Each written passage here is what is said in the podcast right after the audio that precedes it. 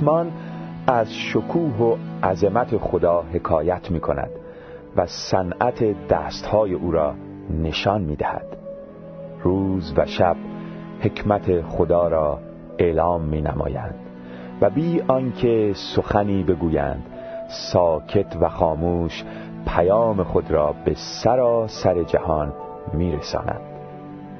آفتاب هر صبح از خانه‌ای که خدا برایش در آسمان قرار داده است. مانند تازه دامادی خوشحال و مانند قهرمانی که مشتاقانه منتظر دویدن در میدان است بیرون می آید از یک سوی آسمان به سوی دیگر می شتابد و حرارتش همه جا را فرا می گیرد احکام خداوند کامل است. و جان را تازه می سازد کلام خداوند قابل اعتماد است و به ساده دلان حکمت می بخشد فرامین خداوند راست است و دل را شاد می سازد اوامر خداوند پاک است و بصیرت می بخشد قوانین خداوند قابل احترام و نیکوست و تا ابد برقرار میماند. احکام خداوند تماما حق و عدل است. از طلای ناب مرقوبتر و از اصل خالص شیرینتر. احکام تو بندعت را آگاه و هوشیار می‌سازد و هر که آنها را به جا آورد پاداش عظیمی خواهد یافت.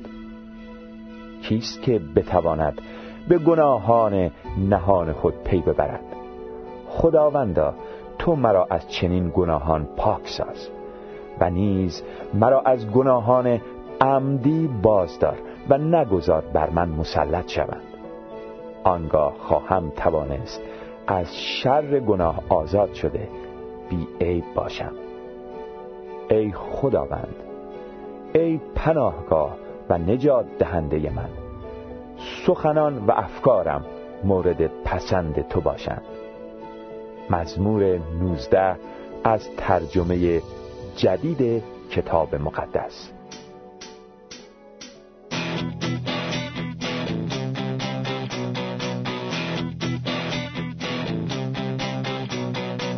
مانند او؟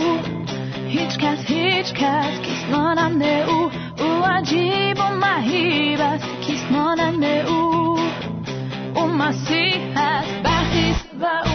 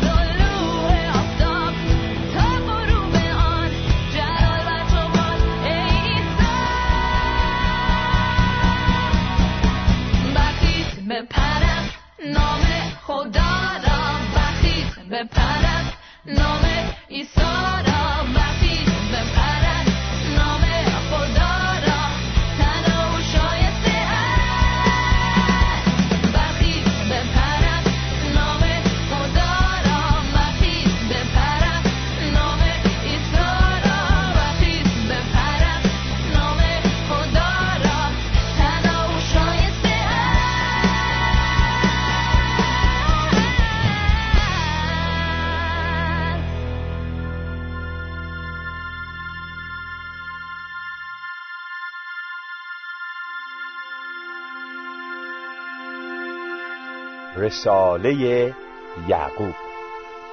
زبان افسار تمام وجود.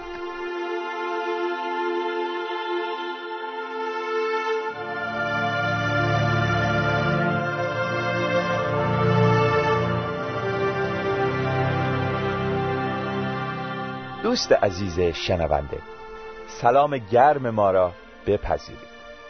به خاطر دارید که در برنامه های گذشته با هم مطالعه رساله یعقوب را آغاز کردیم از همان شروع مطالعه گفتیم که یعقوب رسول خیلی به جنبه های عملی زندگی روحانی شخص اهمیت می دهد.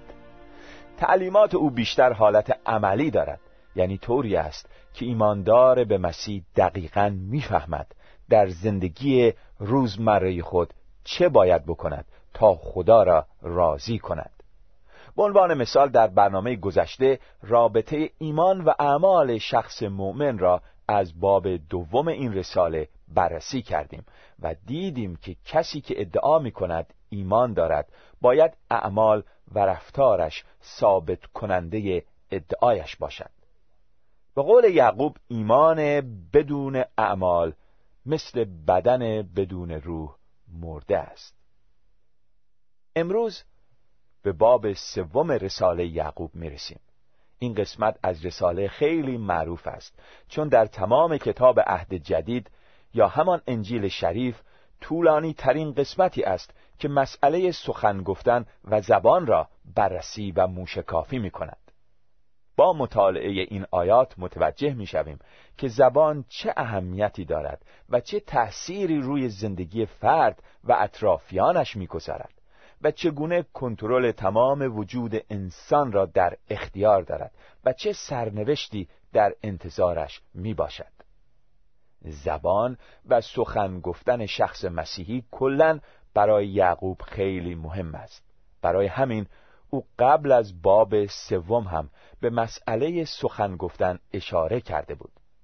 در باب اول آیه 19 فرموده بود بنابراین ای برادران عزیز من این را بدانید که هر کس باید زود بشنود دیر جواب دهد و دیر عصبانی شود.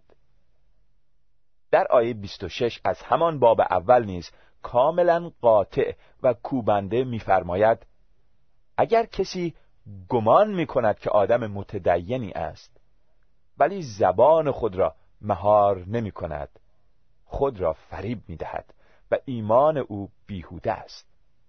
بله زبان مسئله بسیار مهمی است. حتی حکما و خردمندان گذشته هم به اهمیت آن اشاره کردند سعدی در این مورد گفته های زیبایی دارد. می‌گوید تا مرد سخن نگفته باشد عیب و هنرش نهفته باشد و نیز زبان سرخ سر سبز می‌دهد. برباد.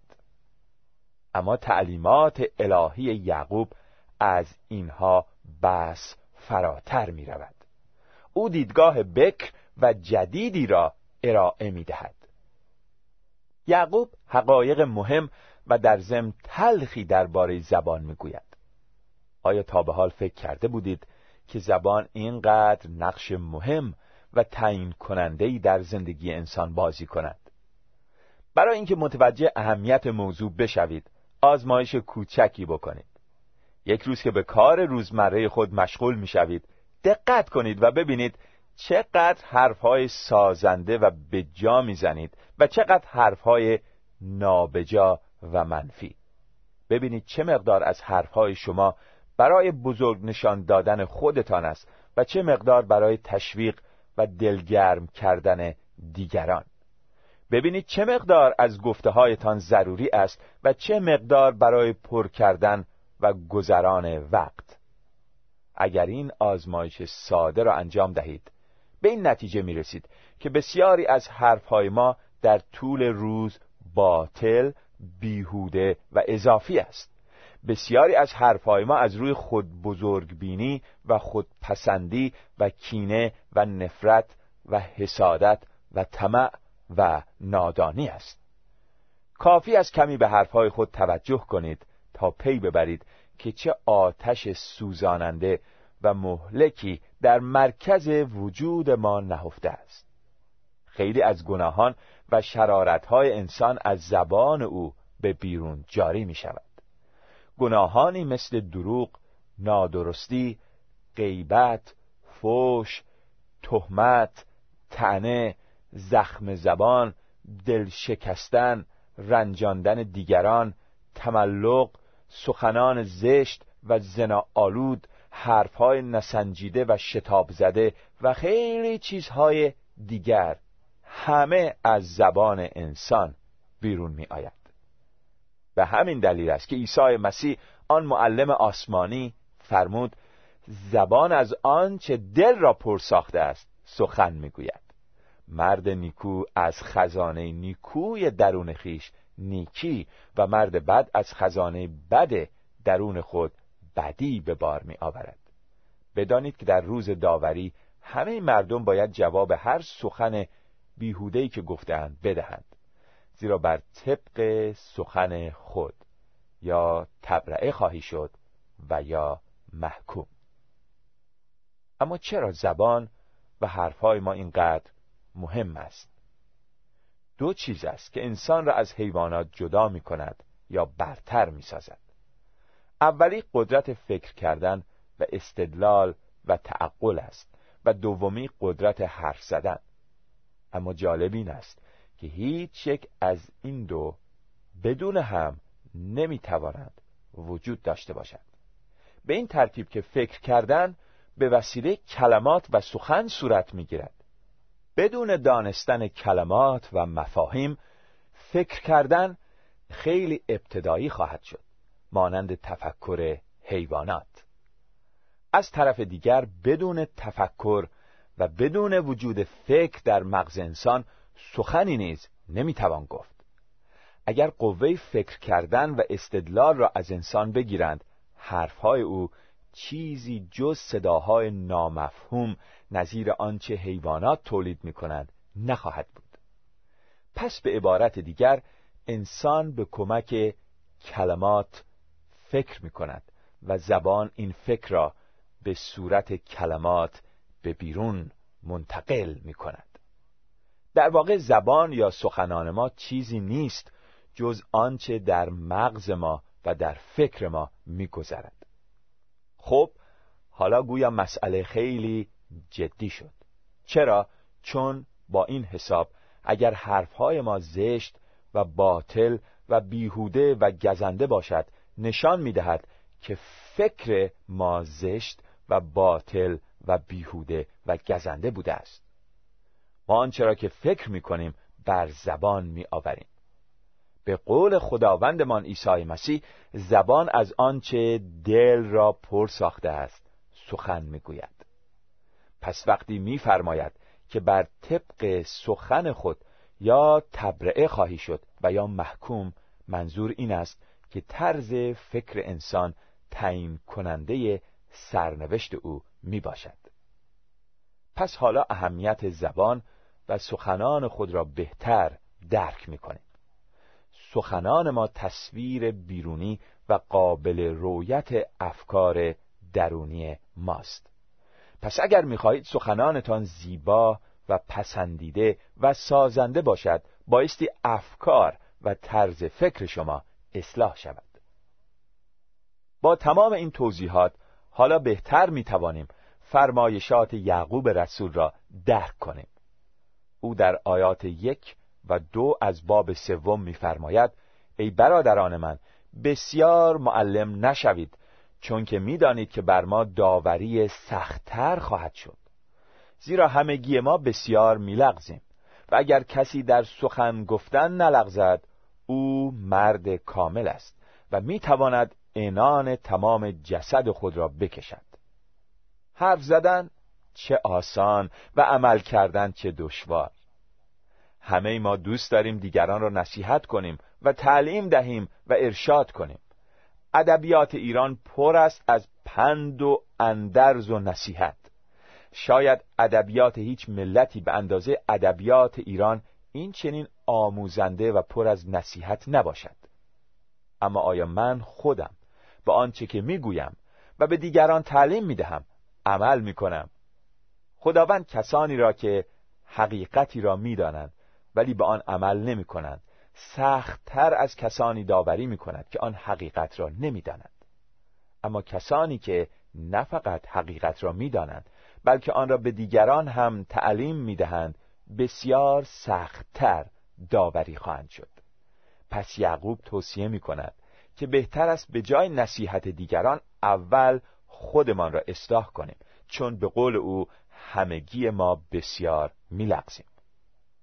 یعقوب رسول در ادامه سخن خود در همین دو آیه میفرماید اگر کسی در سخن گفتن نلغزد او مرد کامل است و می‌تواند انان تمام جسد خود را بکشد.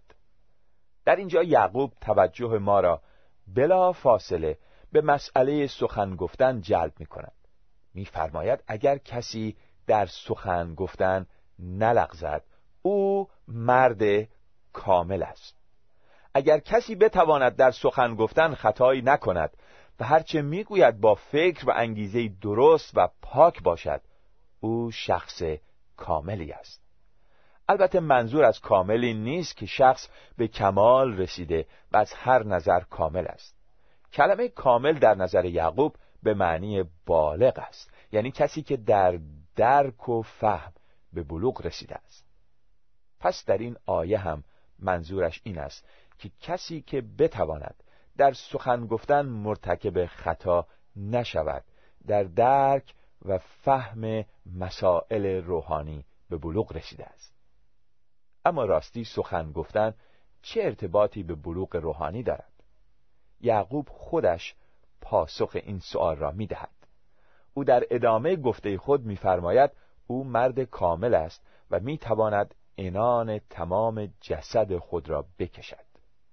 به عبارت دیگر کسی که در درک روحانی به بلوغ رسیده به خوبی درک کرده و می‌داند که کنترل زبان یعنی کنترل تمام وجود یعنی مهار کردن تمام وجود. باز ممکن است بپرسید چرا؟ شاید بگویید که زبان فقط جزئی از وجود انسان است. چه ربطی به کنترل تمام وجود دارد؟ قبلا گفتیم که زبان سخنگوی مغز است. فقط آنچه که در مغز و فکر انسان میگذرد بر زبان می آید.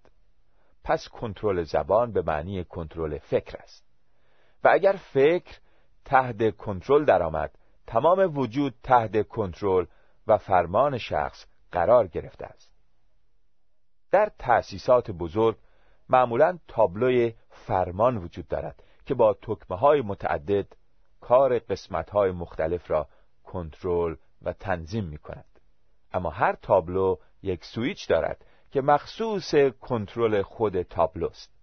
هر کس که بتواند این سویچ را به راه بیاندازد و کنترل کند تمام تابلو و در نتیجه تمام تأسیسات را تحت کنترل دارد. زبان در بدن مانند آن سویچ در تابلو فرمان است. با کنترل زبان می توان تمام وجود را تحت کنترل درآورد. از آیه سه به بعد یعقوب به تشریح همین موضوع می‌پردازد و مثالهایی می آورد تا نشان دهد که چگونه با مهار کردن زبان می‌توان تمام وجود را مهار کرد. در آیه سه اولین مثال یا تشبیه را میابیم میفرماید و اینک لگام را بر دهان اسبان می‌زنیم تا مطیع ما شوند. و تمام بدن آنها را بر میگردند اسب حیوان نیرومندی است. اگر مهار نشود می‌تواند خیلی خطرناک باشد. اما جالب است که جسه بزرگ این حیوان با افساری کوچک قابل کنترل و مهار است. زبان نیز عضوی کوچک است. اما همین عضو کوچک در حکم افسار وجود انسان است. تشبیه و تمثیل دوم را در آیه چهار میابیم میفرماید اینک کشتی ها نیز چقدر بزرگ است و از بادهای سخت رانده می شود لاکن با سکان کوچک به هر طرفی که اراده ناخدا باشد برگردانیده می شود باز همان مقایسه به عمل می آید سکانی کوچک کشتی بزرگی را تحت فرمان دارد. نیروی درونی اسب و اثر قدرتمند باد بر کشتی هر دو با وسیله کوچک قابل مهار کردن است. زبان نیز این عضو کوچک در بدن می تواند انان تمام وجود ما را در اختیار داشته باشد. پس چقدر مهم است افسار و انان وجود ما در دست عضوی باشد که توسط خدا اصلاح شده است. به همین جهت یعقوب در آیه پنج می‌فرماید همچنان زبان نیز عضوی کوچک است و سخنان کبر آمیز می‌گوید. اینک آتش کمی چه جنگل عظیمی را میسوزاند. زبان این عضو کوچک سخنانی می‌گوید که از کل عالم هستی بزرگتر است. این زبان است که می‌گوید خدایی نیست و عالم هستی خود به خود به وجود آمده است. زبان مانند جرقه کوچکی است که می‌تواند جنگلی را نابود کند. چقدر دیده شده که یک حرف روابط بسیاری از انسانها را برهم زده است. هیتلر و سایر خونخواران تاریخ با زبان خود با این عضو کوچک دنیایی را به آتش و نابودی کشاندند. در این مورد در آیه شش می‌فرماید و زبان آتشی است. آن عالم ناراستی در میان اعضای ما زبان است که تمام بدن را می آلاید و دائره کائنات را می سوزاند و از جهنم سوخته می شود زبان مانند یک دنیای نادرست است. گویی همه ناراستی عالم در زبان انسان نهفته است و به درستی نیست که چنین است. زبان نه فقط تمام بدن را می آلاید بلکه دایره کائنات یعنی تمام دنیا را می تواند از بین ببرد. اما در نهایت سرنوشت آن این است که در آتش جهنم سوخته شود. در آیه های هفت و هشت یعقوب حقیقت دیگری را درباره زبان مطرح می کند میفرماید زیرا که هر طبیعتی از وحوش و طیور و حشرات و حیوانات بحری از طبیعت انسان رام می شود و رام شده است. لکن زبان را کسی از مردمان نمی تواند رام کند. شرارتی از سرکش و پر از زهر قاتل است. جالب است که انسان توانسته است هر نوع حیوانی را رام کند اما هرگز نتوانسته است زبان خود را رام کند. گوی انسان اسیر زبان خود است. انگار این زبان است که انسان را کنترل می کند و نه انسان زبان خود را. به گفته یعقوب زبان شرارتی از رام نشدنی و سرکش. زبان پر است از زهر کشنده. ببینید کلام خدا با چه کلماتی زبان را توصیف می کند آیا تا به حال در مورد زبان این چنین فکر کرده بودید. در آیه های 9 تا دوازده نکات دیگری در مورد این عضو کوچک میابیم میفرماید خدا و پدر را به آن متبارک می‌خوانیم و به همان مردمان را که به صورت خدا آفریده شدهاند لعن می‌گوییم. از یک دهان برکت و لعنت بیرون می آید ای برادران شایسته نیست که چنین شود. آیا چشمه از یک شکاف آب شیرین و شور جاری می سازد؟ یا می شود ای برادران من که درخت انجیر زیتون یا درخت مو انجیر بار آورد و چشمه شور نمی تواند آب شیرین را موجود سازد یعقوب بیان می کند که از یک چشمه دو نوع آب بیرون نمی آید و از یک درخت هم نمی توان دو نوع میوه چید پس چطور می توان با یک زبان هم خدای خالق را ستایش کرد و لحظه بعد انسانها را لعنت کرد. انسانهایی که مخلوق این خدا هستند و از لحاظ معنوی شبیه او آفریده شدند. کسی که هم نوع خود را با زبان خود آزار می‌دهد و میرنجاند و اهانت می‌کند پرستش او باطل و بیهوده است. چه حقایق عجیبی. بسیاری از ما چنین بررسی موشکافانهی در مورد زبان نشنیده بودیم. ولی خدا را شکر که در کلامش چنین بررسی انجام شده است. اما سوال اینجاست که بعد از دانستن این حقایق چطور می توانیم زبان خود را کنترل کنیم؟ فقط یک راه وجود دارد. اصلاح زبان فقط با اصلاح فکر امکان پذیر است. و فکر زمان اصلاح می شود که به خدای حقیقی تسلیم گردد. فکر خود را به خدا تسلیم کنید. بگذارید خدا توسط فرزندش عیسی مسیح فکر شما را پاک و نیکو سازد. آن وقت زبان هم خود به خود اصلاح خواهد شد. از چشمه همان برون تراود که دروست پس همین الان دعا کنید. و از عیسی مسیح خداوند که برای رفع گناهان شما مرد و پس از مرگ زنده شد و اکنون زنده است بطلبید که در فکر و دل شما ساکن شود و وجود شما را فرا گیرد. خداوند شما را در این زمینه توفیق عطا فرماید. در درس آینده به بررسی مسئله فکر و کنترل آن خواهیم پرداخت.